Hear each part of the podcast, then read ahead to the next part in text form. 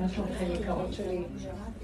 ברוך השם, אבל לא מצאו שדרעי ככה מה שקרה היום, אני מקווה שזה יהיה אחרת. אבל זה יהיה אחרת, זה לא צודק. אני בחר, בחרנו בו, מה, אחד מהם. לא מוותרת. תפסיקו לבלבל את המוח. מה את בוחרת? הוא בוחרת בהשם. די כבר כל מה שקורה שם. זה בדיעבד עשינו את זה. למה בחרנו? כדי שאפשר יהיה שהשם ייכנס. ימין השם רוממה, אז בחרנו. ימין השם עושה חיל, אבל לא בשביל כל הסיפורים. השם צריך להיכנס דרך, דרך ימין השם. אבל זה לא בשביל שזה מה שאנחנו בוחרים, הדמויות וכל הדבר הזה. מה? זה קרקס. אנחנו רק בדרך הזאת, אנחנו לא נותנים ממשות לדבר עצמו, אבל אנחנו שומרים על המבנה. זה המבנה, שלא יהיה תוהו ובוהו ואנרכיה, אז צריכים מבנה. אבל אנחנו רוצים שהשם יתגלה בתוך המבנה, ולא הדמויות שפועלות. הבנתם? אז שאנחנו בעד זה או נגד זה, זה לא משנה. זה משנה שאנחנו בוחרים מבנה, שבאופן אוטומטי, המבנה שאנחנו בוחרים, רוצים שיתגלה בו השם, והשם באופן אה, ישיר, הוא דרך הימין רוצה להתגלות עלינו. כי ככה זה. ימין השם עושה חיל, ימין השם רוממה. תיתן אמת ליעקב, שזה קו האמצע, חסד לאברהם. אנחנו נוטים דרך, את האמת דרך הימין. שהאמת של גילוי השם תהיה דרך הימין. אברהם אבינו מסמל את הימין, את החסד, את, הנ... את החיבה ל... לארץ, לאהבת ישראל וכן הלאה. טוב, זהו. אבל זה רק המבנה. אבל הגיע הזמן שנבין מה שאנחנו עושים פה בדרך הזאת. כל העולם מתבלבל. אנחנו צריכים להיזהר מהבלבול, לא להתחבר לבלבול של העולם. בגלל זה אנחנו, כל העיקר שלנו היה לפרק את התודעה ולהשאיר רק את המבנה החיצוני. לא צריך לפרק את הבית, לפרק את הפסיכולוגיה של השקר שנכנסה לבית, לזוגיות ולחינוך. ואנחנו לא מפרקים את העולם. זה עולם של השם. אנחנו מפרקים את השקר שנכנס, כל כך הרבה שקר בעולם, בבלבול, ושקר של רשות הרבים, וכל התודעה הזאת של השכלה מיותרת, המון מותרות. לא צריך את כל ההשכלה הזאת, היא, היא שודדת את הכסף של הבני אדם. לא צריך. יש מה שאדם מתבקש, להשתמש בדעת, בקצת ובהרגש שהוא נתן קצת, ובפעולות בקטן. אבל מה שקרה בתוכנית של העולם, ושזה הלך לאיבוד, זה כמו מכונה, זה כמו תאי, ריבוי תאי סרטן, חס שלום, לא עלינו, שמתרבים ומתרבים ומתרבים ומתרבים. זה ריבוי שיגוני, שיצא מהנקודה שלו כבר מזמן. אז על כן, אל תאמינו בכל מה שבתכנים. תשמרו על המסגרת של הדברים. למה אנחנו צריכים את המסגרת? כי השם צריך כלי כדי להתגלות. אז המסגרת היא כלי. זה כמו חדר שאת מנקה אותו, מאווררת, מוציאה את כל המותרות, ואז אפשר להיכנס בתוכו ולהשתמש בו נכון. וזה כל העבודה שאנחנו עושים. על כן צריך להיות מאוד מאוד נבונים וחכמים, אחרי כל הדרך שעשינו, איך לא להתערבב עם העולם. לא להאמין לעולם. אנחנו מאוד נעזרים בזה שהמוח שלנו צריך להיות מצומצם ומרוכז, ורק לראות את הנתון הראשוני ולהתמקד בו ולא להתרחב, וכן בהרגשים, לא לסעור ולגלוש ומדי אה, הרבה דעת ופרשנות ומשמעות, נקי, אה, שאלות ותמיהות, ככה וזהו, וככה וזהו, גם בפעולות, פעולות קטנות. והדבר שאנחנו רואים שהוא מאוד עוזר לנו, שאם אני נכנסת במוח ומתרחבת, השם יעזור לי לעורר אותי, לחזור בחזרה על ידי זה שפתאום נהיה לי מצוקה מהמוח. אני לא יודעת מה לעשות, אני לא יודעת כן או לא. אני רואה את הבלבול שלי, זה מראה לי, אם אני בבלבול ובמצוקה, אני יצאתי מהנקודה. בהרגש, סוערת, יצאתי מהנקודה.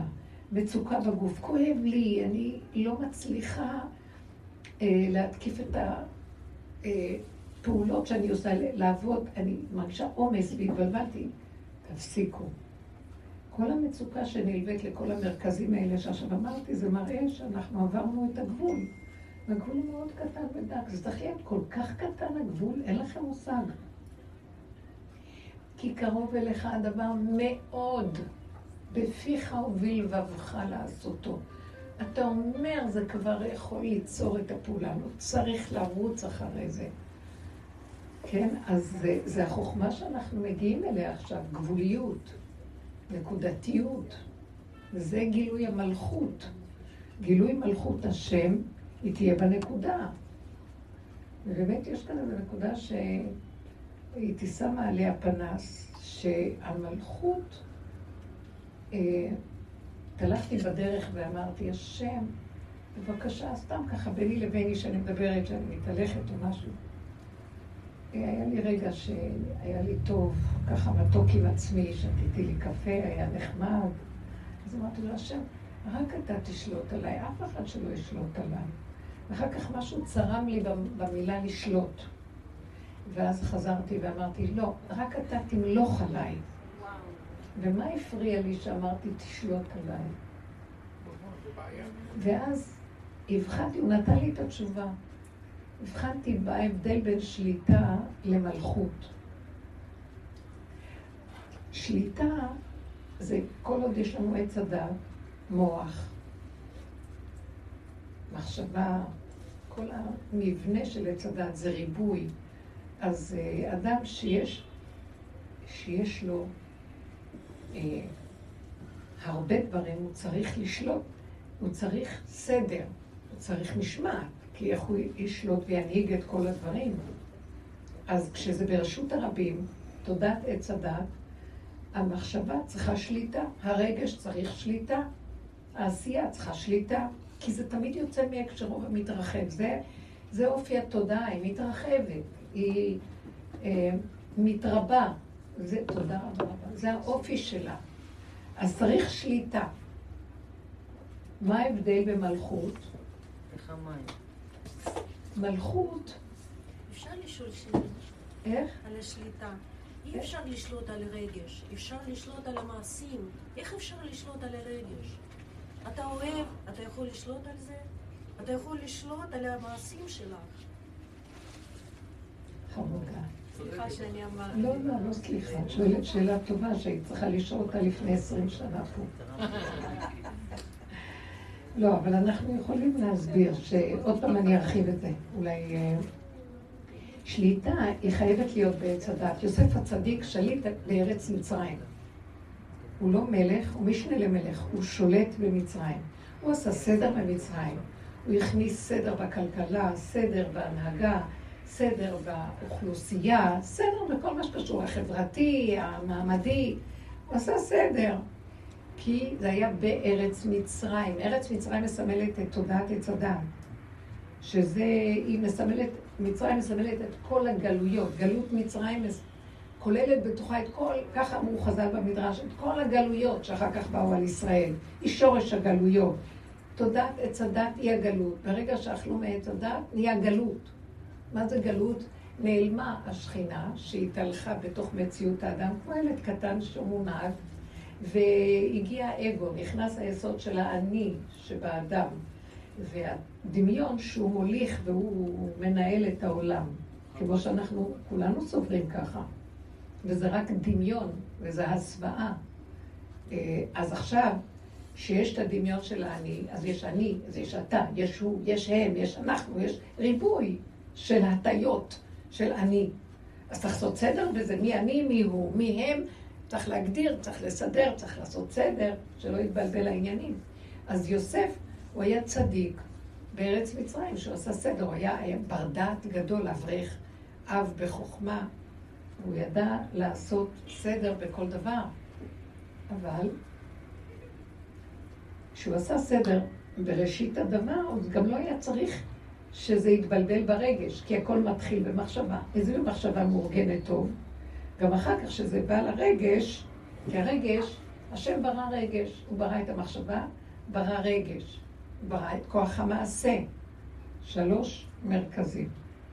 עולם הבריאה, בקבלה זה נקרא עולם היצירה, ועולם העשייה. עכשיו,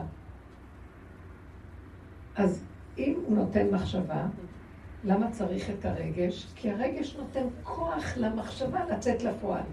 זה עושה חשק למחשבה. מחשבה חושבת היא במקום קר, גבוה, חושב, אחר כך בא הרגש, עושה חשק. הלב, החשק שבדבר. אז צריך את החשק, ואחר כך את ההוצאה לפועל של הדבר. אבל כשהמחשבה מתבלבלת, גם הרגש סוער, והפעולות נעשות ריבוי פעולות, ואז אנחנו מגיעים לריק ולבהלה, מה שנקרא. סתם, הרבה מותרות, תפקודיות יתר.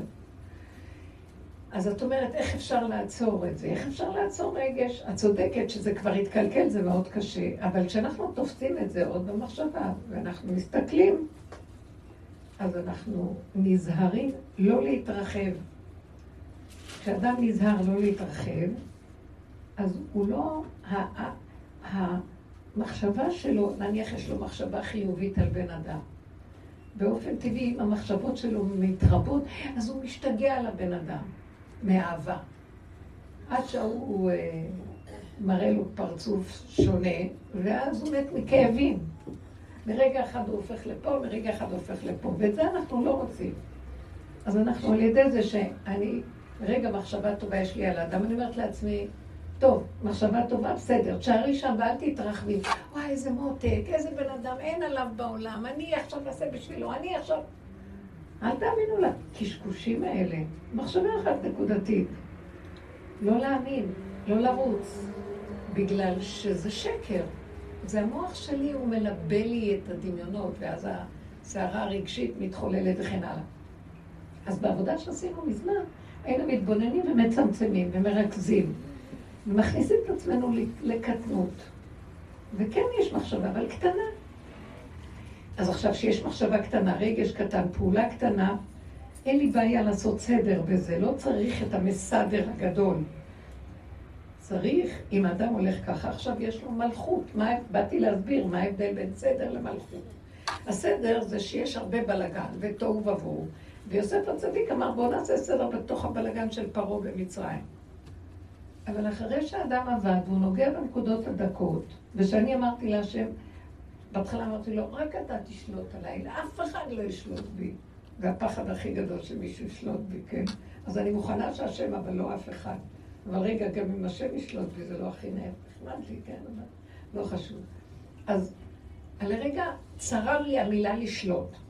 ואז שיניתי ואמרתי, לא, תמלוך עליי. ואז שאלתי, מה ההבדל? והתשובה, השם נתן לי את התשובה. שהשליטה היא במוח עץ הדת, כמו שהסברתי לכם, כי יש בלאגן, וצריך לעשות סדר בבלאגן. וכמה שלא עושים סדר, עוד פעם נופל, עוד פעם סדר, עוד פעם נופל, עוד פעם סדר.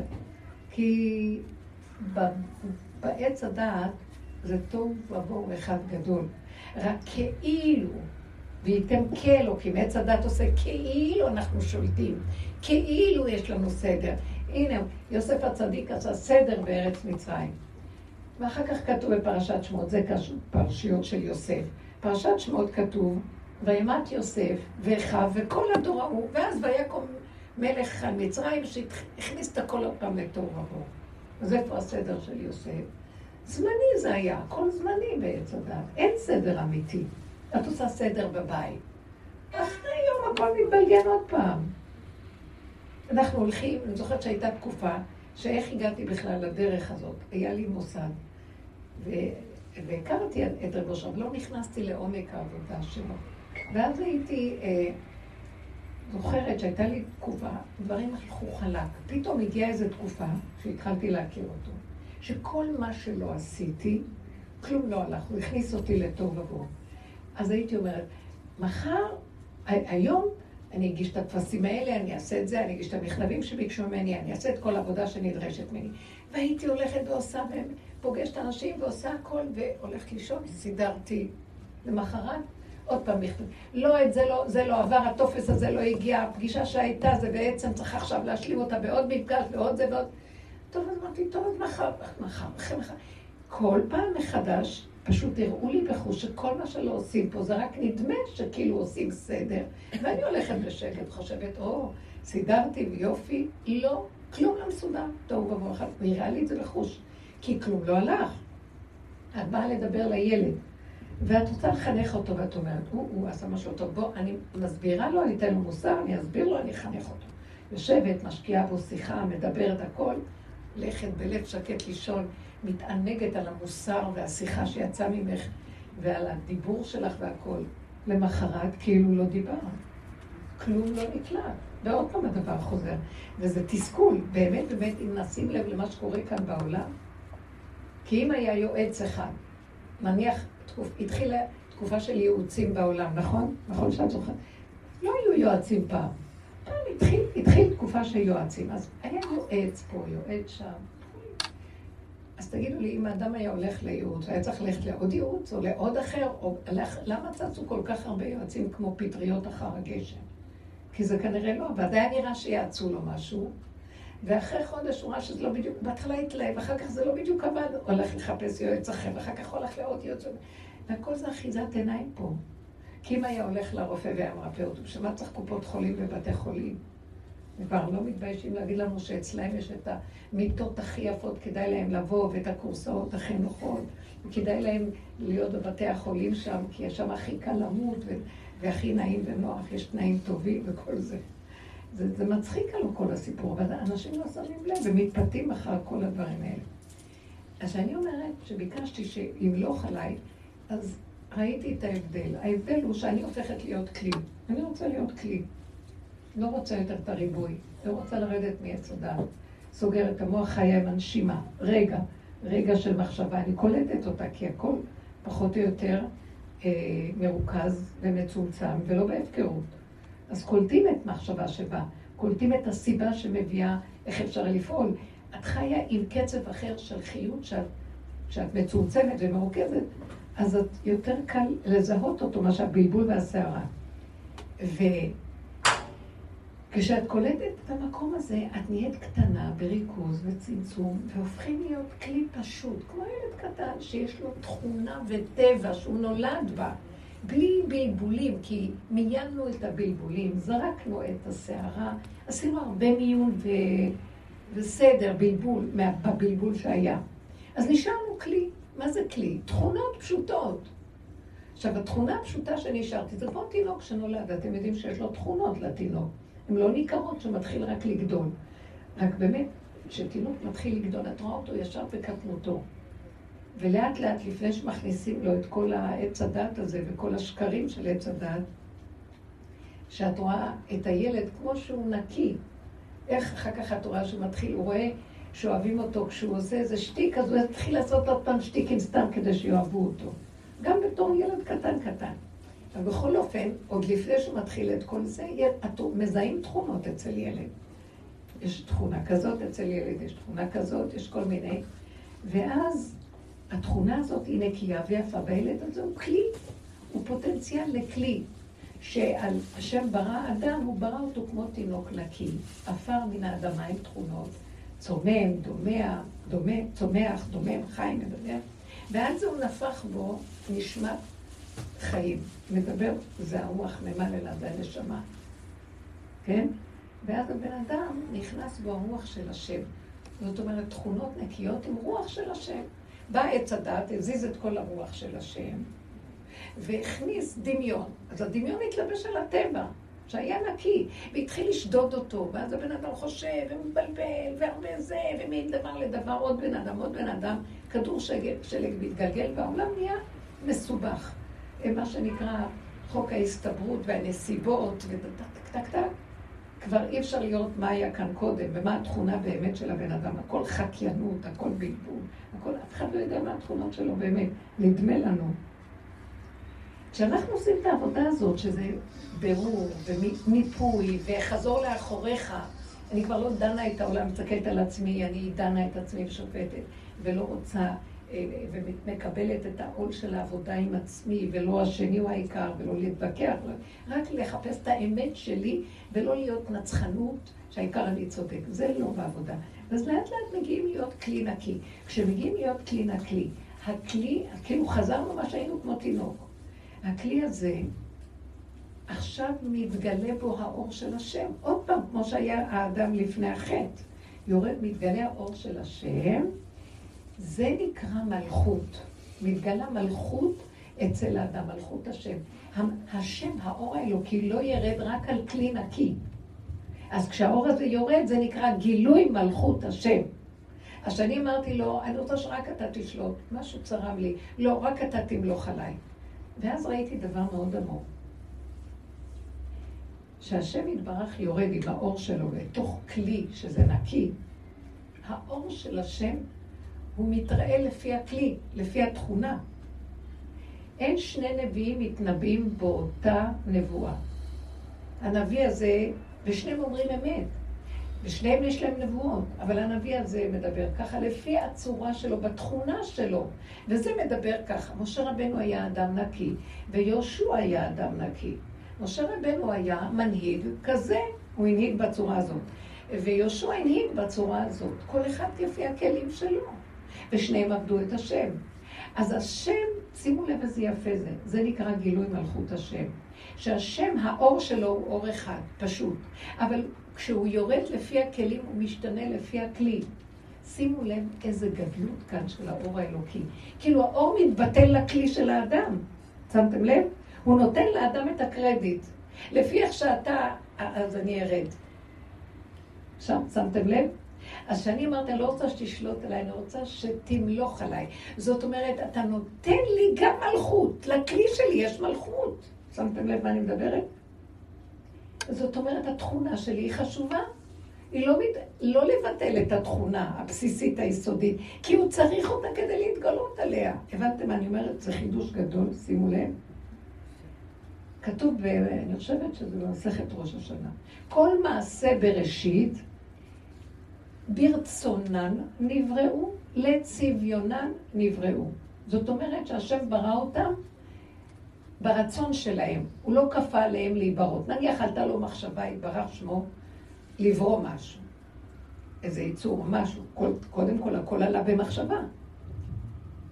אז הוא שאל את המחשבה, את רוצה להיברות? אין כפייה. באיזה צורה שמתם לב? עכשיו, אם אנחנו בצורות האלה, או חיה ככה, כי היא רצתה ככה. אז זאת אומרת, הוא התייעץ עם הבריאה, הוא נמלח בבריאה, הוא שואל, מכבד את הבריאה שלו, נותן לה מקום. זה יפה.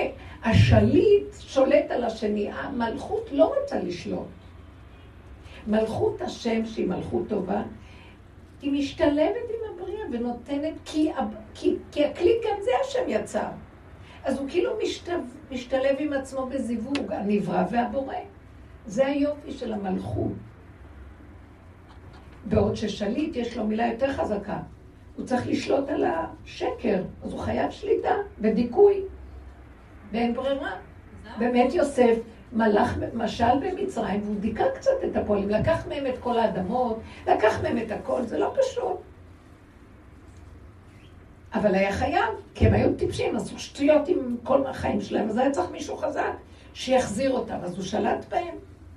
אי אפשר היה אז במצרים לתת להם מלכות.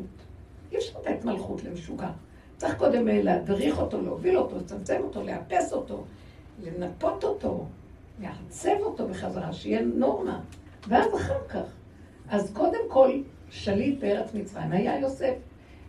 מלכות בית דוד, שזה מלך המשיח, זה בארץ ישראל, אחרי כל התקופה שיוסף הצדיק עושה, עובד על הדעת, כל הדורות והגלות, זה עבודת עץ הדעת, זה עבודת הדעת. חכמים מבררים ונותנים לנו את הפסק הנכון, והם שוקלים ותורים, והם מנפים כל הזמן, ומסדרים לנו משנה ברורה, שנדע מה לעשות.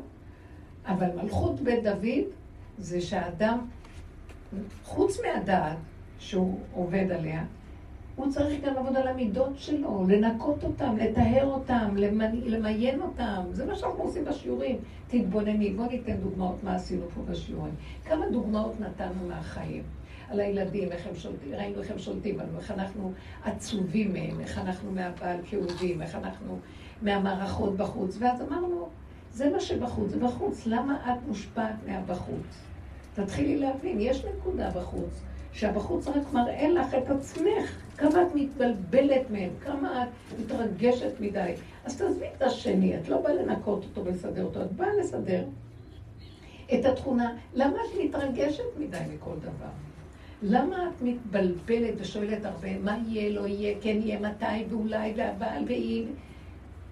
אה, התחלנו להסתכל על עצמנו ולמיין, אתן זוכרות את כל העבודה הארוכה. עד שהגענו מרוב עבודה ועבודה ועבודה. וזה לא קל לעשות פה עבודות. בגלל שמה שאת לא עושה, את יוצאת רגע החוצה, עוד פעם מתלכלך הכל. זה, זה קשה מה שקורה בחוץ. זה כבר מעוות כל כך, וזה כמו בור שמושך אותך. זה, זה סמים, זה כמו משהו, אה, איך קוראים לזה? אה, שאנחנו מכורים. התמכרות, וזה קשה, כל ההתנהגויות, כל היחסים החברתיים וה... וכל היחסים בכלל, משפחתיים וכן הלאה. ולפרק את ההתמכרות היא לא קלה. זה אדם צריך ללכת בצמצום ולפחד לי, לא להתבלבל מהעולם. אז לאט לאט הוא פחות מגיב, פחות מתערבב, מתמעט, מתקטן, עד שהוא מגיע לגבול שלו. כשהוא מגיע לגבול, היום אני מגיע, אנחנו מגיעים לגבול. כשאנחנו מגיעים לגבול, הגבול עושה בשבילי את העבודה. כל דבר שאומרת לו, זה קשה עליי, זה גדול עליי. דיברה בשיעור מישהי, מאוד יפה. מישהי שהיא עובדת במקצועה כעורכת דין, והיא אה, מאוד אה, פיתנית, חריפה, היא עובדת במקצוע צריך הרבה חריפות.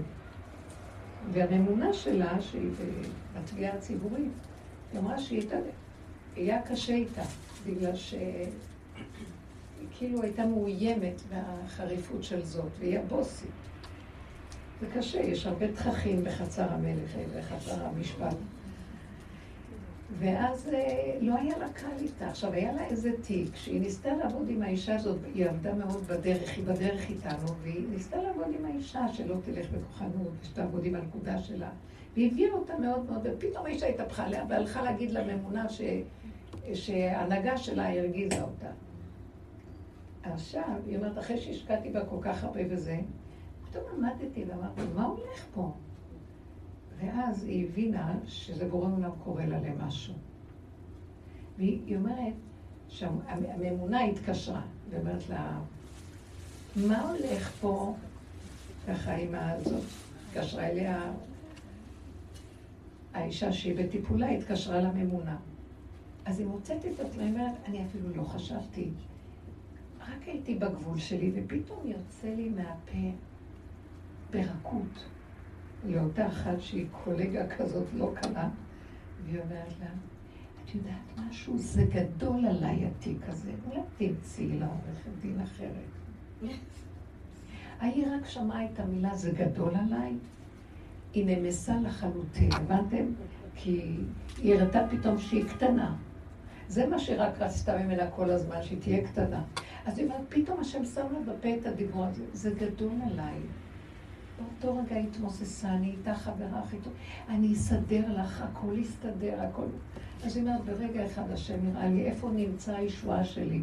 תורידי ראש, תגידי מי, מה...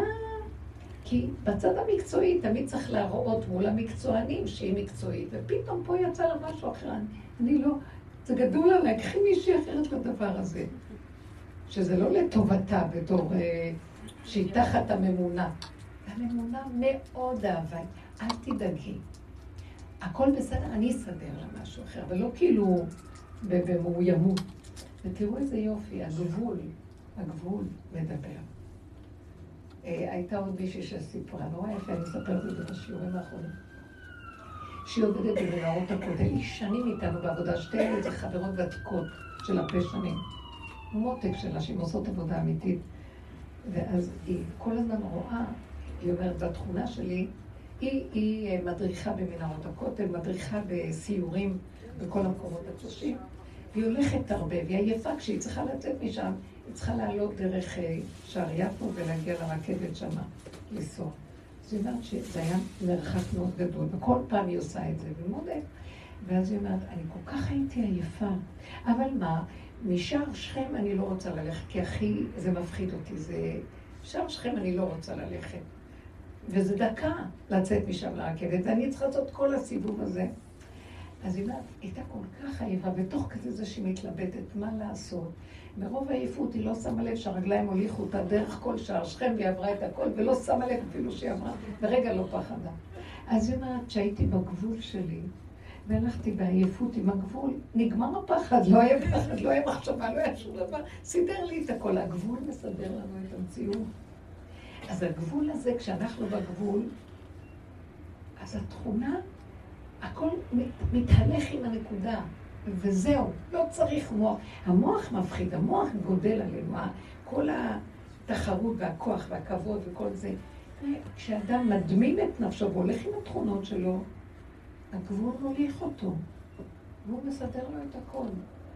אז נגמר הפחד, נגמר הכעס, נגמר הרוגש, שכל אחד יעשה מה שהוא רוצה. ישועה, כן. זה נקרא גילוי המלכות של השם. ברוך אתה אדוני אלוהינו מלך עולם שהכל נהיה בדברו. בהקשר למה שאת אומרת, מאוד טעים, תודה. יש מישהי שכבר שנים שאני שונאת ממש.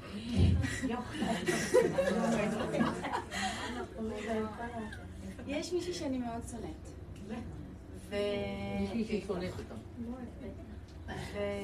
ועבדתי איתה כל הדרך. כאילו, היו תקופות שבאמת הייתי, הייתי רואה שהיא זה אני ויותר גרוע, ממש הייתי, עשיתי את כל הדרך איתה. ו, וגם, כאילו, וגם בתקופה האחרונה שכבר נגמרה העבודה, ו, והשלמתי לגמרי עם זה שאני שונאת אותה. ממש, באמת השלמתי עם זה. לא, גם ראיתי, מה שאת אומרת, מה שאת אומרת, ש, שבאמת ראיתי שהשנאה היא כביכול לא ממני, והיא מאוד שמרה עליי, כי היא גידרה אותי לא להתקרב, כי גם הרבה הייתי נפגעת מאותה אחת. אז היא גידרה אותי לא להתקרב יותר מדי. ו...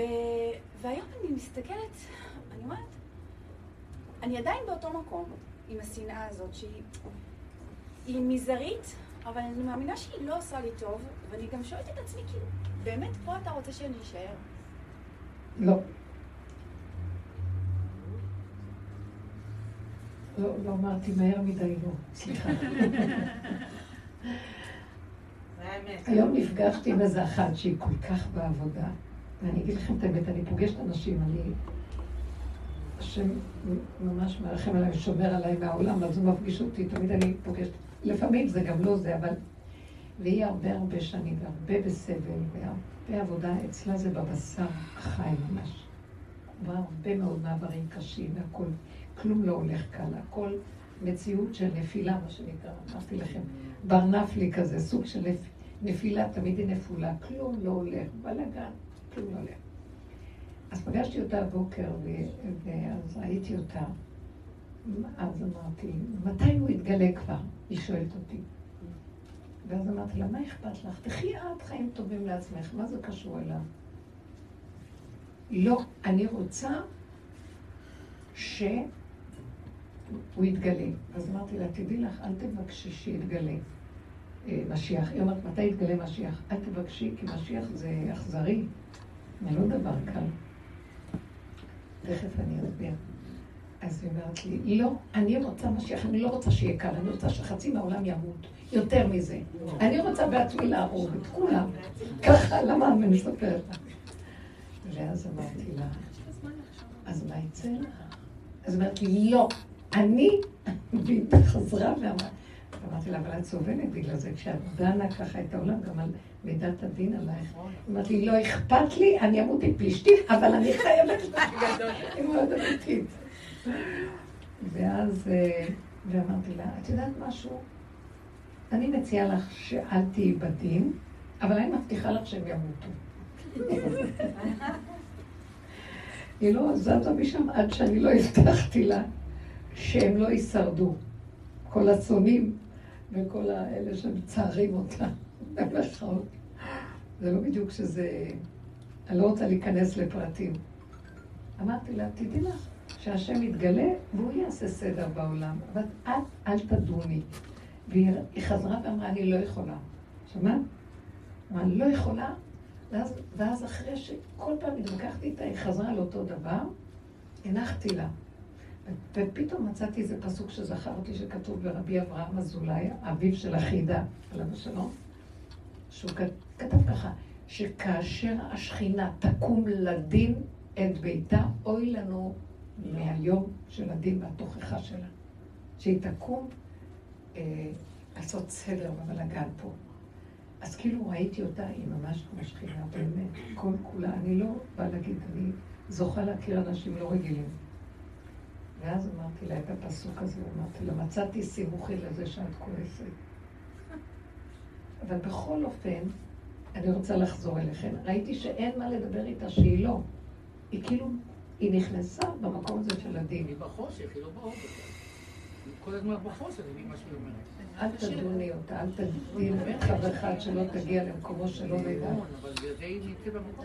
אני לימדתי עליה זכות ואמרתי, יש חלק בבריאה של הבורא, יש חלק במשיח שהוא דין. ידין אפסי ארץ, כך כתוב, שהקדוש ברוך הוא יקום לדון, כל נקמות השם, כל נקמות הופיע. הנס שופט הארץ, השב גמול על גאים. יש כזה דבר שיש כוח מצד האור האלוקי שנוקם ונותר. יותר מזה, גם כתוב באיזשהו מקום, אם ראית תלמיד חכם נוקם ונותר כנחש, חגרהו על מותניך, תעשה אותו לרב שלך. וצריך שיהיה גם בתוך כל החסד וה... והטוב שבצדיק או בחכם, גם הכוח של הדין, החוזק. כי יש דרגות של רשעות בעולם שעברו על גדותיהן, שזה לא נורמלי. ויש על זה נקמנות, כי הם מביאים חורבן והרס וצער לאנשים ולעולם. אז אני לא רוצה להיכנס בזה, זה לא חלק שלי. ואני אמרתי שאני מזדהה עם רבי שמעון שאמר, אני יכול לפתור את כל העולם מהדין. כי אני ראיתי שאני הכי רשאית מכולם, אז מה אני אדון את אף אחד. אבל בכל אופן, מה שאת עכשיו את אמרת, למה אני שונאת? השנאה, אה, היא לא באה אצלה ממקום שלה. יש, ראיתי איזה משהו אחר, ש... אבל את צריכה לשאול מאיפה זה בא אצלך. השנאה. דוד המלך אומר בתהילים, אה, לאויבים שלו, תכלית שנאת מעטים, לאויבים היו לי. זה לא דוד המלך, זה הפרק קל"ט בתהילים. בחנני השם ודע שרפיי, ואוריהם דרך עוצב ביותכני בדרך עולם. הוא קורא בתהילים הזה קל"ט, אה, שהוא אומר, תבחן אותי השם עם השנאה שלי, היא סתם, היא שנאת אמת, כי הם הגדילו לעשות, והסריחו את העולם שלך, וגם מוצר לשכינה ולחיים. אז הוא אומר, בחנני ודע שרפיי, הם דרך עוצב בי, אם אני, יש לי עצבים סתם, או שזה באמת לי הכאבים האלה, כן? אז יש נקודות שאנחנו צריכים להבין אותן. יש מה שנקרא הדין הקדוש. אבל אנחנו בעצמנו, כשאת עומדת במקום הזה, בואי, אני חוזרת על השאלה שלך, ואת יודעת שהדרך שלי זה להעמיק בתשובה.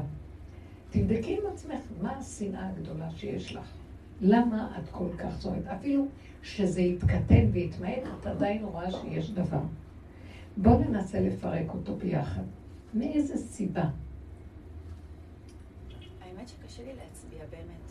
כאילו גם במיוחד אחרי שאמרתי לך שעשיתי עבודה עם זה, אז באמת ראיתי כאילו שהיא ממש לא בן אדם רע, כאילו אולי כאילו, בן אדם טוב. אני לא, אני לא, קשה לי להצביע על משהו. יש לך רתיעה, בואו נגדיר את זה, כולכם תחפשו את עצמכם בסיפור הזה, זה לא היא, אוקיי? יש לכם, יש לך רתיעה ממנה. יש מה שנקרא בטבע מקסימום משיכה, מקסימום attraction, ויש מקסימום repulsion. כאילו אנחנו, יש בני אדם שאת רואה אותם ואת לא סובלת אותם. יש בני אדם שאת רואה אותם ואת נמשכת אליהם. וזה לא שכלי להבין את זה.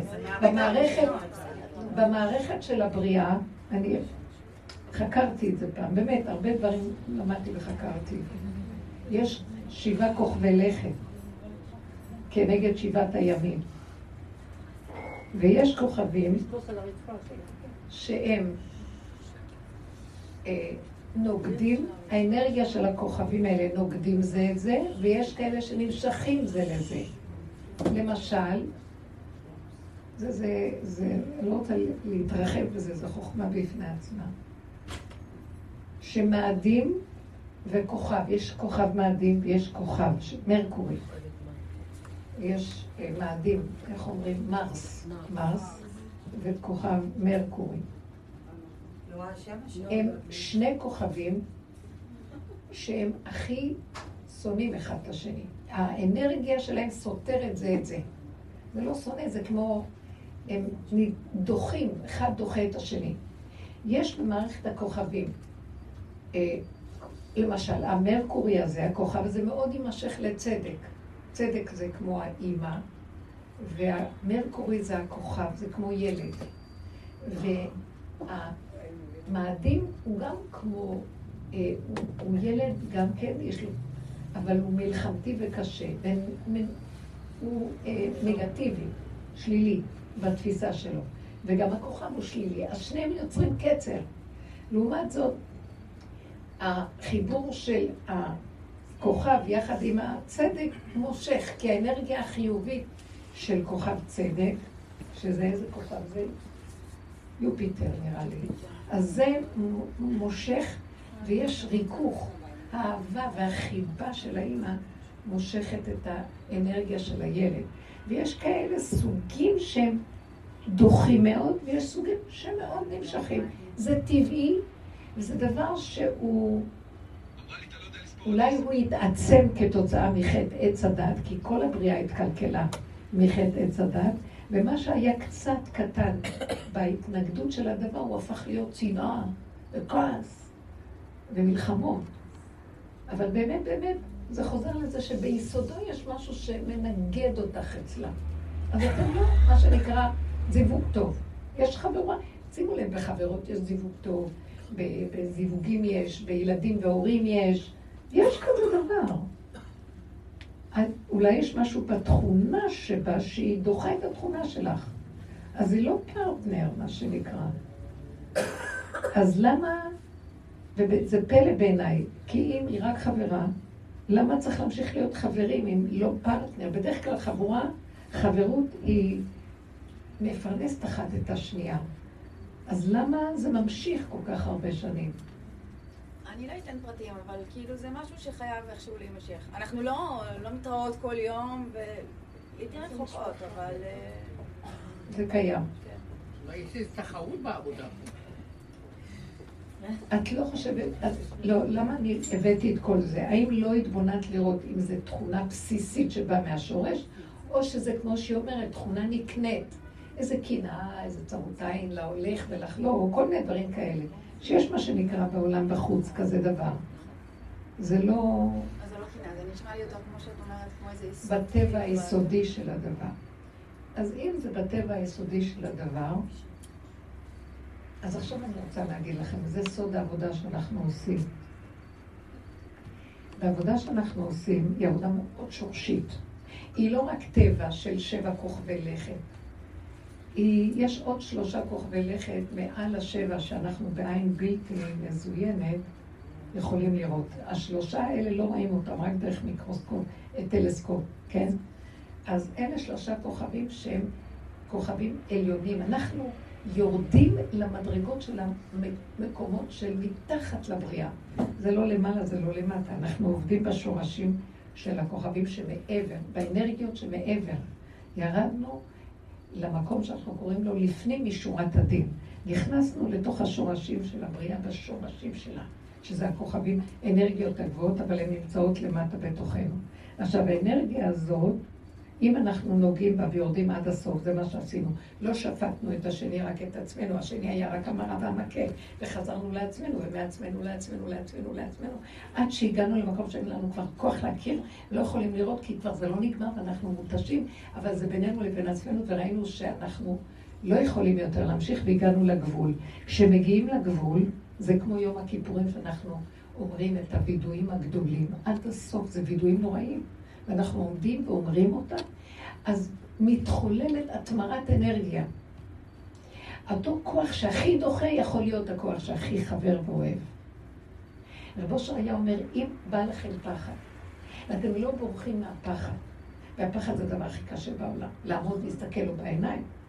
עכשיו, אתה לא יכול לעמוד ולהסתכל לו בעיניים, שזה כשהוא בגדלות שלו.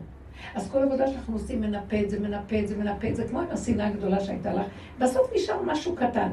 במשהו הקטן, כמו שהיא אמרה, שהיא פוחדת, יש לה פחד לאישה הזאת, היא דרך אגב פסיכולוגית, וכל הפסיכולוגים, כל... היא אומרת, אני הכי, אני פסיכולוגית, ואני הכי אה, תקועה מכולם, ויש לי את הפחד.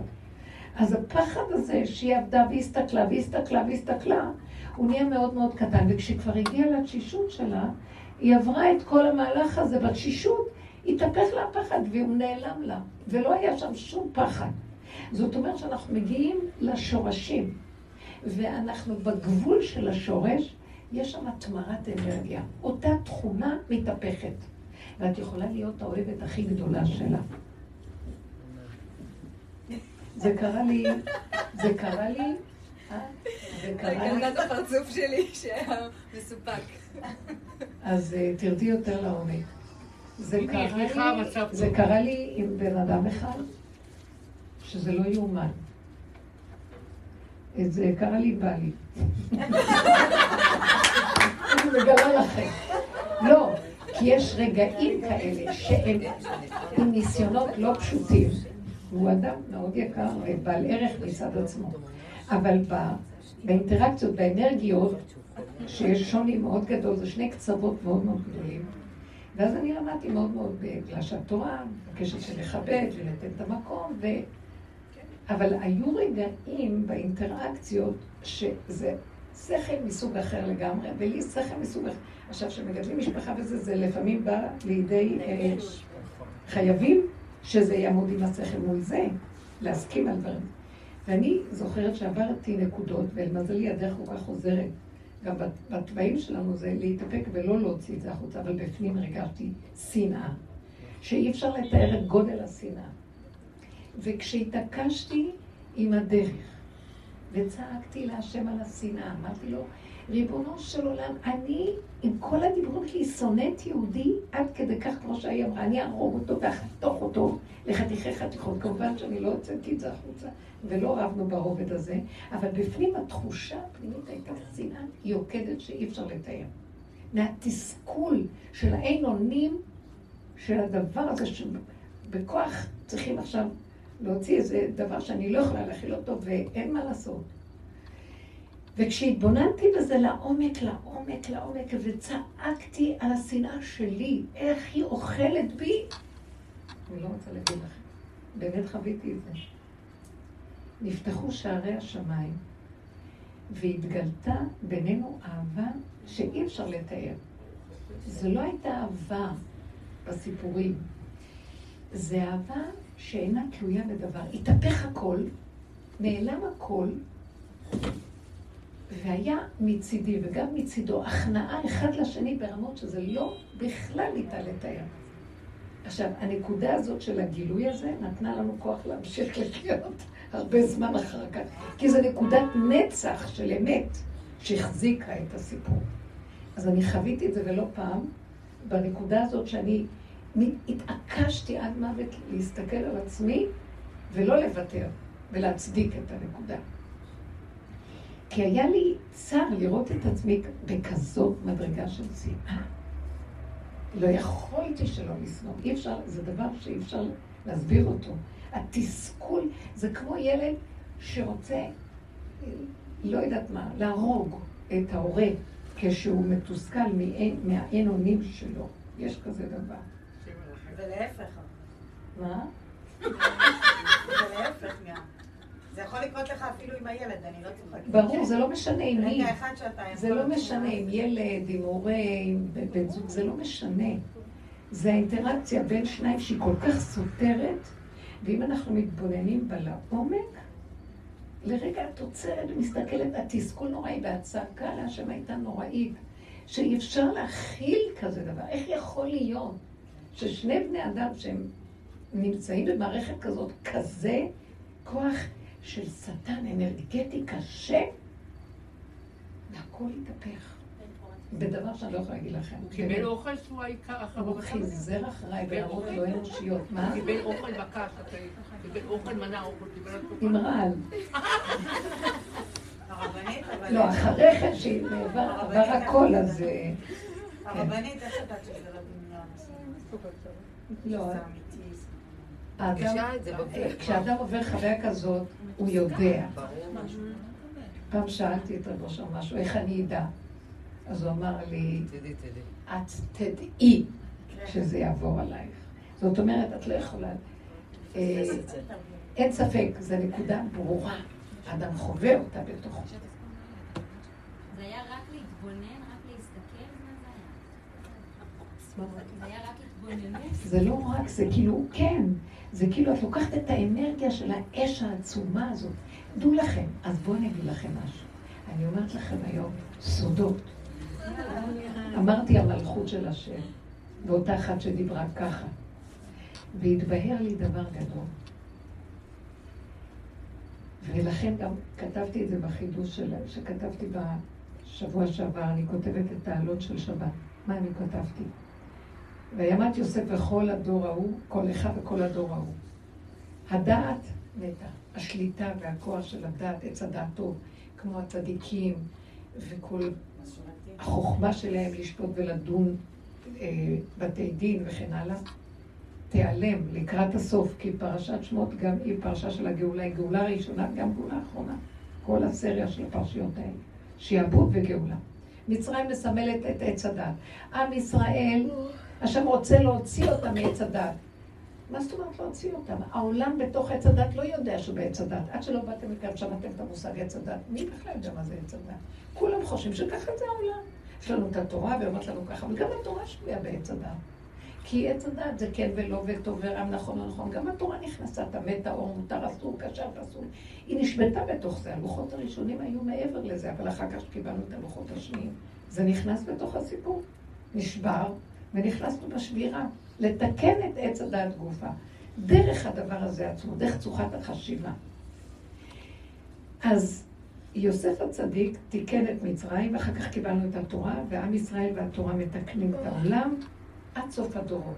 סוף הדורות ימותו יוסף וכל אחד, אותה שיטה תלך, ויהיה תוהו ובוהו בעולם. ויקום מלך חדש על מצרים, אשר לא ידע את יוסף. שאין לו את הדעת של יוסף, אסור שיהיה לו. אמרתי, זה מלך המשיח. כאן מדובר על פרעה. זה מלך המשיח. שאם יהיה לו דעת של שליטה ביוסף של עץ הדת, הוא לא יכול. גילוי המלכות זה שנגמרת הדעת. לא נעבוד עם השכל של עץ הדת. אבל מלך המשיח כאן הוא פרעה, כאילו. זאת אומרת, מלך המשיח יש לו שני חלקים. יש לו חלק של שטן וחלק של בורא.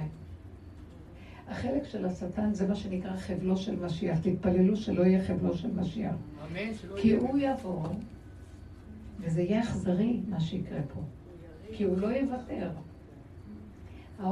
השם הוא בידיו הכל. אין כזה דבר שיצר הרע יעשה מה שהוא רוצה פה, בניגוד לרצונו של השם.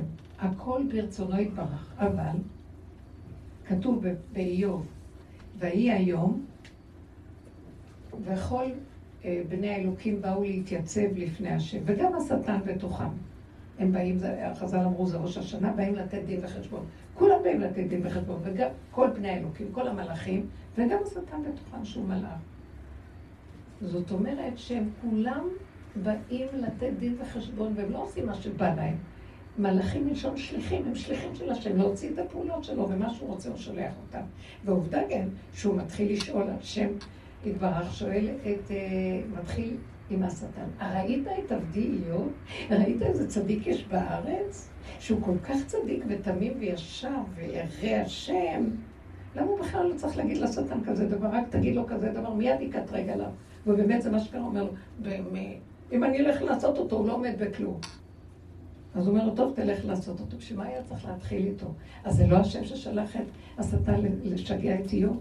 הכל זה תמיד, זה בורא עולם סידר את זה. עכשיו, כל זה כדי לנסות אותנו, לראות אם אנחנו מתבלבלים ממנו, או אנחנו, לא שלנו, לא בשבילנו, אנחנו עם השם.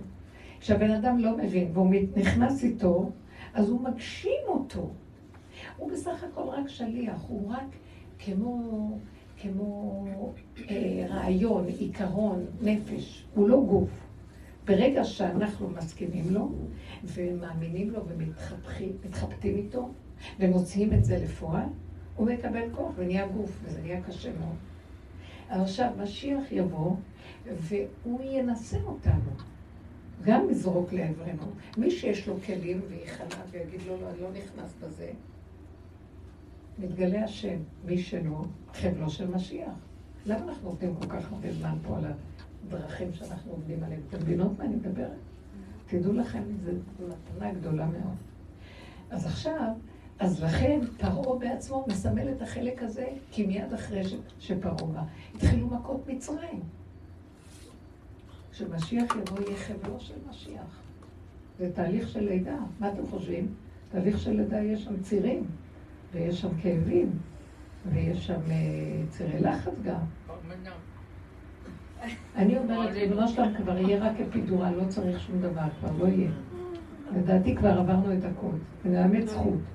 אבל זה בדיוק הנקודה שאני אומרת. לכן באיזשהו מקום אנחנו צריכים להבין שכל התהליכים האלה כבר קורים. זה שאנחנו מכינים כלים, הגבול שלנו, שאנחנו מגיעים וכבר אין לנו כוח לכלום. טיפה של מצוקה, אני אומרת, לא, לא, לא. אני לא יכולה, אני נכנעת, תעשה מה שאתה רוצה. אני לא אנצח את המצב הזה.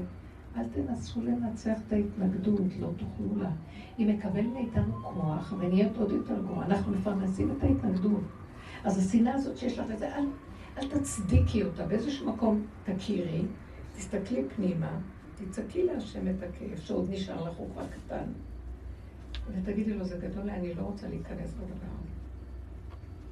עם האישה הזאת שסיפרתי לכם, נראה לי שיש לה איזה תפקיד מיוחד בבריאה. אני באמת לא יודעת, היא לא סתם. אבל בדרך כלל הייתי אומרת לכל אחד, אל תלכו במידת הדין. היא שייכת לפרעה, אני חושבת. סתם אני אומרת. חמודה, שמע, את מקשיבה לכל דבר שאני אומרת. עכשיו תשאל לך לישון. אני רוצה לשמוע גם. חמודה. כשאני יוצאת אני שומעת יותר טוב. כשאני שומעת יותר בפנים, יותר בחוץ. תיזהרו, תשמעו, אל תרימו ראש. לא מתווכחים, לא מתנצחים, לא מתחככים. אני רואה טיפת התנגדות או משהו, אני עוקפת. לא. סיפרה איזו אישה ממש מתוקה שהיא באה לשיעור אתמול, באחד המקומות. ואז היא אמרה, שהיא ישר סיפרה ככה. היא אמרה, אה, אני ישב בשקט, פעלתי מהשקט שלה, הייתה נראית רגועה. ואז היא אמרה, אני באתי, אתמול אה, הרסו לנו את הבית. ככה היא אמרה, פתאום זרקה, הרסו לנו את הבית. ואחר כך היא סיפרה שבאיזה מקום הם בנו איזה בית וזה לא היה חוקי, אז באו והרסו את הבית. ואז בצורה שהיא סיפרה את זה, היא אומרת, אחר כך אני והילדים ובעלי ישבנו שם על החורבות, והסתכלנו אחד על השני והסכמנו, וזהו. אמרנו, טוב, אז לא. יש להם כנראה איזה בית אחר במקום אחר, אז חזרו לבית הקודם. ואחרי כמה דקות היא אומרת, אה, אה, אמרה, ואני אספר לכם גם, אני חליתי במחלה. וכשנודע לי על המחלה, אז רגע, כולם מסביב, לא, תעשי ככה, לא תעשי ככה, התחילו לבלבל אותי, ואני אמרתי, לא. ואז אני אמרתי ככה, אני אלחם עם הנחש הזה, אני לא נלחמת. מה שאתה רוצה, תעשה איתי. ולא עשיתי כלום. אבל הייתי מאוד רגועה, כי לא היה אכפת לי. ואחרי כמה זמן היא חזרה לבדיקות ולא, ולא מצאו שום דבר. וואו, אה, בחשיבה היא הרחיקה את זה. אז, אז, אז היא אומרת, היא חזרה ואמרה, אני אלחם עם הלחש, מאוד אהבתי. איזה כוחות צריך להגיד דבר כזה. ואז אמרתי, זה הסוף ששלחו איזה מישהי שהיא... אה, לא חשבה, לא רוצה להתרחב. ואז אמרתי, אנחנו בגבול הזה. לא להילחם עם ההתנגדות. כי קודם כל היא לא קיימת. רק לרגע שולחים אותה, אם נגשים אותה היא מתגשמת. שטן. משיח, יש בו חלק של שטן. עכשיו זה מות המשיח. ואנחנו עוברים תהליכים לא פשוטים. וכולם מתבלבלים ומתנגדים ורבים וכועסים ושונאים וזה, ומשתגעים, כי מאמינים למוח. אנחנו עברנו תהליכים, והיא עברה איתנו תהליכים ארוכים. תסתכלו.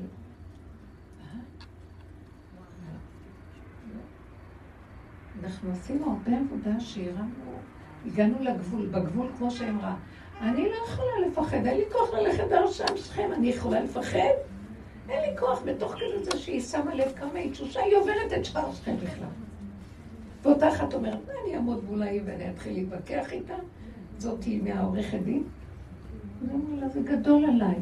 ישר הכל יסתדר. זה לא זמן ללכת בכוחנות. ההיא יש לה משהו אחר. אני זיהיתי שהיא כבר, אני מכירה אותה המון שנים. יש לה משהו בתפקיד שלה שהיא כנראה תהיה החרב הנוגמת של השם. לא חשוב, יש לו, יש לו אה, הרבה נושא כלים. אבל היא מדהימה, מודי. עכשיו, אני אומרת, במקום הזה, אנחנו צריכים לקחת אחורה, תקשיבו לי, לא מתווכחים, לא מתנצחים, לא מתנגדים, עוקפים. אני לא שאני בעדם ואני לא נגדם. הם לא קיימים, כלום לא קיים. לא נותנת ממשות. שימו לב. הרבה דיברנו ועבדנו על זה. עכשיו בגבול יותר קל לעשות את זה, כי אנחנו תשושים. היה לנו כוח אם רק כלפי חוץ אני עושה את זה, בפנים אני סוערת, לא סוערת, אבל... אז תקחי את הסערה, בסדר. קחי את הסערה ותדברי עם השם על הסערה, תפרק לי את הסערה. אבא, אני לא רוצה לעבור את הגבול שלי. הסערה, אנחנו כבר מותנים, זה קורה לנו כבר לבד, מרוב נישואינו והכוחנות. אז תרחם עליי, כי אתה יודע כמה אני תשושה באמת. לא, זה לא מפריע לי, זה שלה, אבל בכל זאת לא נעים. שלי. זה אימא שלה. לא, כאילו, באמת, אם הבת שלי, אה, סתם עכשיו, כאילו, אה, נגיד יש לה... היא באה אליי, אומרת לי, אמא, אולי שתי סנטימטר אני ארים את החצאית, רק שתי סנטימטר, אז כאילו, בא לי לשבור לה את העצמות, אבל אני, לא, אני באמת, אני כאילו, כי, כי זאת, לא, זאת לא ילדה של שתי סנטימטר, לא אכפת לי, כן אכפת לי, נו. אז תגיעי מנקודת העייפות שלך, ותצעקי לה שבתוכך. תגידי לה, אבא, פתאום קופץ לך הרצון, לה, המחשבה אומרת כעס, המחשבה שלך מפרשת את מה שהיא אומרת, לשבור לה את העצמות, נכון? לא, לא באמת, אני צוחקת. אני יודעת שזה לא באמת, אבל כרגע זו הייתה מחשבה? אוקיי. תחזירי אותה לא, לא ותגידי, לשבור. אבל אל תיתני להאמין לה וללכת איתה. תתגלה את אני מדי עייפה בשביל ללכת כבימים ימימה. ולהזין ללכת. את המוח הזה, שהוא אה, לחצר. מסביר לי ואני מאמינה לו והוא מפתה אותי והלכתי לאיבוד. לא רוצה להיות שייכת, תרחם עליי. כנס אתה בעולמך, אני נותנת לו מקום להיכנס. נותנת לו את המלכות. הנה הכלי שלי, עייף, תשוש, ואין לי כוח. תתגלה בעולמך ותעשה כאן ישועה.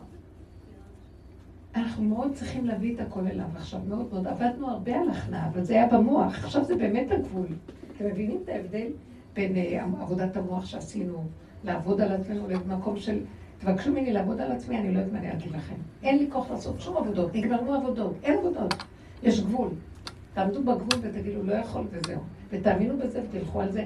אז מישהי אומרת לי, לא, אני מרגישה שיש לי עוד כוח. אמרתי לה, תקשיבי. תקשיבי, מזמן שאין לך, אבל המוח עוד מפתה אותך שיש לך, כי זה המוח, זה יסוד האוויר, אין גבול לשמיים. את תחליטי שאין לך כוח, ותתעקשי על זה שאין לך. אנחנו צריכים כבר להגיד לא. לא מוכנים, לא יכולים. לא, אתם אה, בהפקרות, אתם לא מתמודדים, לא מתמודדים, אתם בהפקרות, בהפקרות, מה אתם רוצים? לא יכולה. אתם מבינים איזה תשובה צריכה להיות עכשיו? אל תפתה אותי להיכנס בזה. עם ישראל נמצא כבר בתחתיות של התחתיות, ועוד מרימים להם את הראש וחושבים, לא, אתם צריכים עוד להתמודד. לא. הדור החדש שבא לא מתמודד, לא רוצה, לא כלום. מצדיק את המציאות שלה אה, איכשהו ככה, ולא אכפת לו כלום. וזה ככה צריך להיות. זה האוטיזם. האוטיזם הוא מאוד גבולי. הוא לא יכול משהו אחר. סיפרתי לכם על זה שיש שם. זה? כן. היא לא רצה לקום. יושב באוטובוס, ו- והיא רוצה למות. לא, התיישבתי כבר. אז היא אומרת לו, אבל יש תחנה, אני צריכה לרדת. עד שישבתי טוב, אני לא קם. אז היא אומרת לו, אז הוא אומר, אני לא יכול לקום, כי כבר ישבתי, ויכוח. זאת הייתה צריכה לקום, לדלג עליו והכל. מישהי גם פגשה, עוברת, מישהי מהתלמידות בבני ברק סיפרה לי, היא עוברת במדרכה, פתאום איזה אחת אוטיסטית כזאת מתוקה. שואלת אותה, "אה, איך מגיעים לזה וזה? אז היא מסבירה לה. אז היא שומעת הרבה שיעורים על כמה אוטיסטים גבוליים, ואנחנו מחפשים את הקרבה שלהם. אז היא אמרה לה אחרי זה, את מוכנה לתת לי ברכה? זאתי מהחבורה אומרת לה האוטיסטית. אז היא אומרת לה, נו, אבל אני ממהרת, את לא מבינה.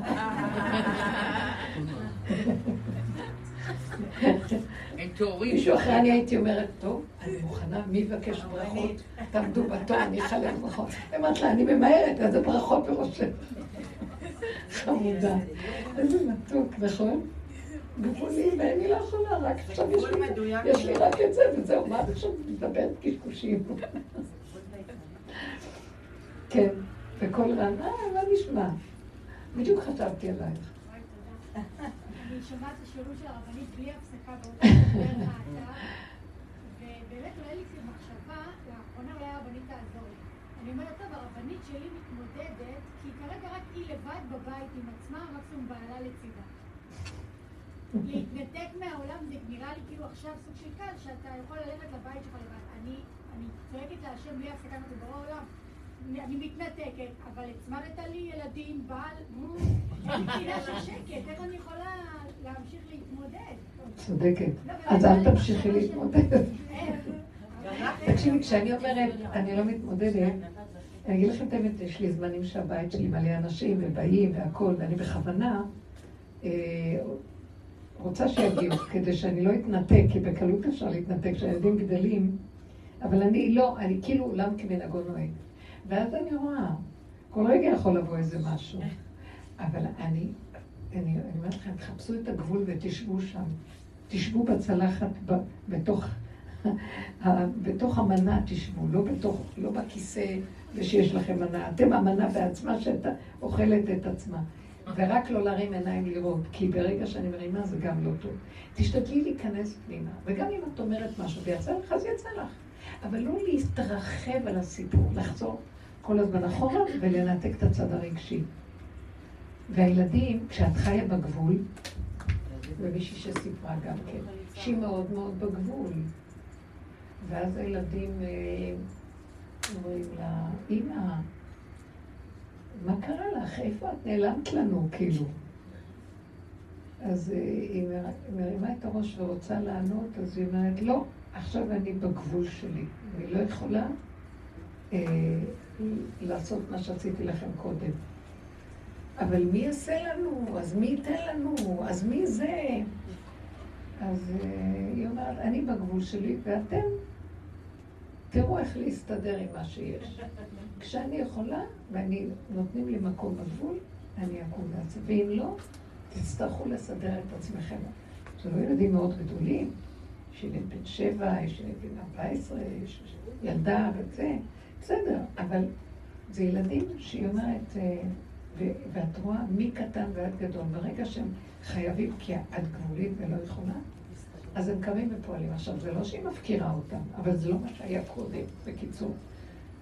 מתנדבת לכל דבר ורצה לעשות הכל, והרחמנות, והחרדה עליהם, וכל הדאגה, וכל ה... לא.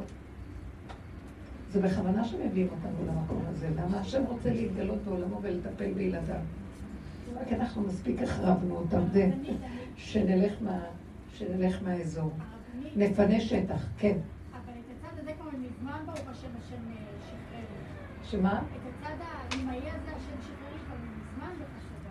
אני מזמן כבר לא מתרגשת ולא... אוקיי, אז מה הבעיה? לא, זה כבר השלב שהם כבר יודעים, אה, בגבול, אמא בגבול, וגם הם נהיו בגבול. אז מה הבעיה? אה, יפה. אבל, לא, יש לי, כאילו השם אומר לי, נראה לך שגמרת עבודה, בואי בואי.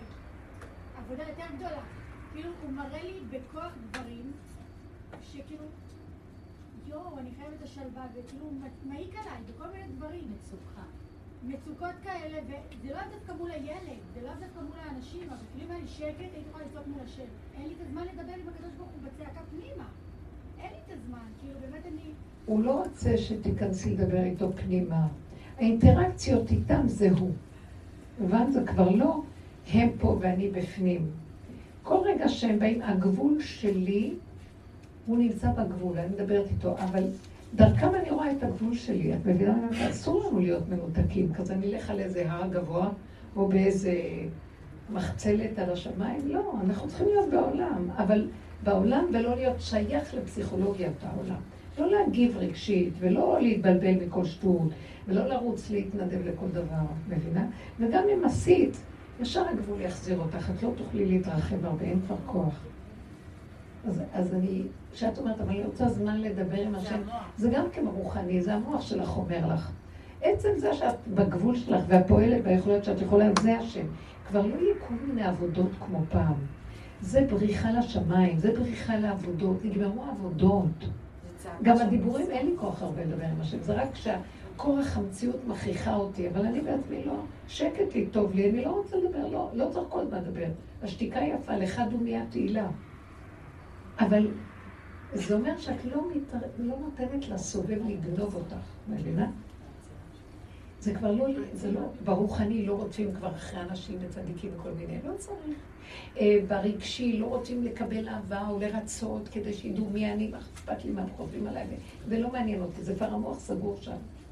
ובפעולות, אה, לא, אני רואה, אני, אני מרימה את אני רואה כמה צריך לעבוד בכל דבר, פתאום אני אומרת לא, עבודה קטנה, אני עושה משהו קטן פה וזהו. ומשהו קטן פה. פעם הייתי צריכה אה, ביד אחת לסדר הכל ולשבת בנח. לא, פה עשיתי מגירה אחת מספיק. עשיתי אה, משהו קטן שם, די. אז מה עם כל השאר? לא, אין לי כוח, זה גדול עליי. ואני מתהלכת בין הטיפות. זה מה שהיה פעם. הרבנית, יש לי סיפור חמוד. כן. חמוד קטן. הבת שלי התקשרה אליי מהבסיס שנשבר לה הטלפון. היא משרתת במושב אורה בירושלים. טוב, לירוני, מה אני יכולה לעשות? אני לא יכולה לעזור לך. טוב, ניתקתי את הטלפון, אה, ראיתי באחד הארבעה בטלפון של דוקטור סלולר, שזה נמצא, נמצא קרוב לבסיס שלה. התקשרתי, שלום, תדתה. אמר לי, תקשיבי, אני בשתיים הולך להתפלל מנחה במושב אורה, אני אקח ממנה את הטלפון, אני אתקן לה, אני אחזיר לה, ותעביר לי אה, 300 שקל בביט. חשבתי שאני חולמת. אני מתקשר, אני שולחת, גם לא התאמנתי, שלחתי ללירון את הטלפון שלו, שתתקשר מי הוא היה? דוקטור סלולר בירושלים. חנות סוללה. יפה, מאוד מעניין, תראי איזה יופי. כן, לקח, הלך אליה לבסיס, לשער, לקח את הטלפון, תיקן לה, החזיר לה, והעבירה לו את- הכסף. איזה יפה. וכזה קלות ופשטות. אני לא אומרת לך, לא עשיתי כלום. עד אליך. אני לא הבנתי, אני מספרת את הסיפור, כאילו, תרימי טלפון, שלום, הבת שלי בבית... אני, ככה הוא אמר לי, אני הולך למנחה, ככה. תיקן לה את הטלפון. כל כך, אתם לא רואים, הכל בקלות עד אלינו מגיע. ועכשיו זה, משהו. עכשיו זה הרחמים, תהיו בגבול, מתגלים הרחמים. עכשיו זה הנהגת הרחמים. יש לי משהו כן. להגיד לה, כן. מספיק שהיא אומרת, אני רוצה את לדבר שומעת, עם אדר? השם. לא, לא. הדר מדברים אליי. אדר, אדר, לא. אם היא רוצה לדבר עם השם, היא לא מצליחה, השם יודע שהיא רוצה לדבר איתו, וכבר הוא מקבל- אותו. יפה מאוד. זהו. יש פתח. מאוד יפה. או לכתוב מכתבים לבורא. זה עוזר המון. אני רואה דברים. כן? חזק. כתבת לו. מכתב יש לו כוח. זה המון עבודה לכתוב מכתבים. זה מרגיע. לא, יש כאלה שזה יותר זה תרפיה מרגיע מאוד. עכשיו. הרבנית, אני בשבת שעברה, לא היה לי כוח לשתוק. אמרתי, השם, הבית הזה גדול מדי, והלכתי לקניות. אני חוזרת, אומרים לי, שטפנו את הבית. לא יודעת, זה היה. מדהים. השבוע. כן, יש כזה דבר עכשיו של... אה, הוא יפתח שם ממש ישועות. ישועות עכשיו, הכל בשקט, בקטן, במתיקות, וקרוב אליך מאוד. זה מתחיל, הגילוי מתחיל. באמת שהוא מתחיל, אבל אנחנו צריכים לתת לו את הגבול על מנת שהוא יתגלה. ולא את המוח, ואת החשבונאות, ואת הזה. בקטן, כל רגע שבא איזה משהו ורוצה להקפיץ אותך, תזכרו שאין לכם כוח. תוותרו על ה... לשנס מותניים לתוך הסיפור. תתעייפו, תיגעו בנקודת העייפות. היא מביאה הרבה ישועות. זה לא הפקרות כבר, כי נתנו עם ישראל את כל העבודות כבר, די. אם ניתן עוד עבודה, זה כמו שנכנסת שבת ואת עושה עבודה. לא. זהו. וכבר מתחלקים לתוך המקום הזה. תזכרו שעכשיו זה הזמן הזה. כן, כן. הכל רע. אה, השבוע אני חפשתי איזה זעזוע כזה. חפשתי איזשהו זעזוע. לא הבנתי, מה אמרת? מהבן שלי. אה, אה, בשבת, ככה, עוד לפני שבת, הבן שלי צלח קצת. ואז בשבת אה, עוד הוא הלך, רץ, ולקראת אה, צאת שבת כבר הפסיק ללכת. הבן שלה צלה והחבר הפסיק ללכת. והייתי ממש כאילו... כן. ולקחתי לבית חולים, ועשו בדיקות, ואמרו, אין לו כלום, הכל בסדר, הכל בסדר. ושוב אנחנו חוזרים הביתה, וכאילו גם, גם פריחה, ואין טיפול, אמרו תנו לנו רופן. וזהו, וכל פעם שיושב ועומד, אז הוא מתקשה ללכת. וכל פעם אמרו כל פעם שהוא מתקשה ללכת, אז להביא אותו למיון. אז אמרתי, וואו, אני כאילו, הייתי בהלם.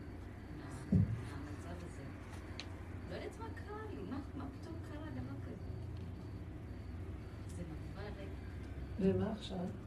דם, עכשיו ברור. בבית, הוא לא יכול ללכת למסגרת. אה, כל פעם צריך לעשות מעקב, אני כמעט כל יום בקופת חולים.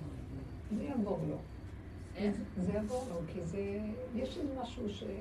כן, משהו בדם נראה לי. כן, אבל אל תדאגו. יכול להיות הזריקת חיסון הם. בודקים, נכון? את יודעת? הזריקת החיסון יכול להיות. לא אומרת? בן שנתיים. וואו, תראו. לא יודעת אם זה אל בעזרת בא השם. זה יעבור. כן, זה יעבור. שילכי לרופא תתני לו נוירולוג. לשתות תה טוב, שישטוף לו את הדם. תני לו איזה תה צמחים טוב, אה, שמנקה את הדם. הלכת לנוירולוגיה? לבדוק את הראש? לראות מה קורה? למה... לא, לא, הכל בסדר, איזה נורולוגיה, הלכת החוצה. למה? אבל... נוירולוגיה. הראש לא, הרופאים, הנה, שלחה אותו לרופאים. היו בבית חולים. הרופאים אתה לדוקטור סלם.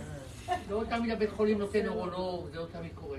זה חנות של טלפונים, מה אתם... אה, לא, וגם ב- גם לפני כן הוא קם באמצע הלילה עם ראש נפוח. אמרתי, מה קורה פה? ולא הייתי רגועה. וכל הזמן זה, הבטן שלי כאילו לא רגועה כזה. אבל הנפיחות ירדה. ירדה, אבל זה- זהו, היא ירדה באיבר אחד, אבל כל פעם זה מסתובב באיבר.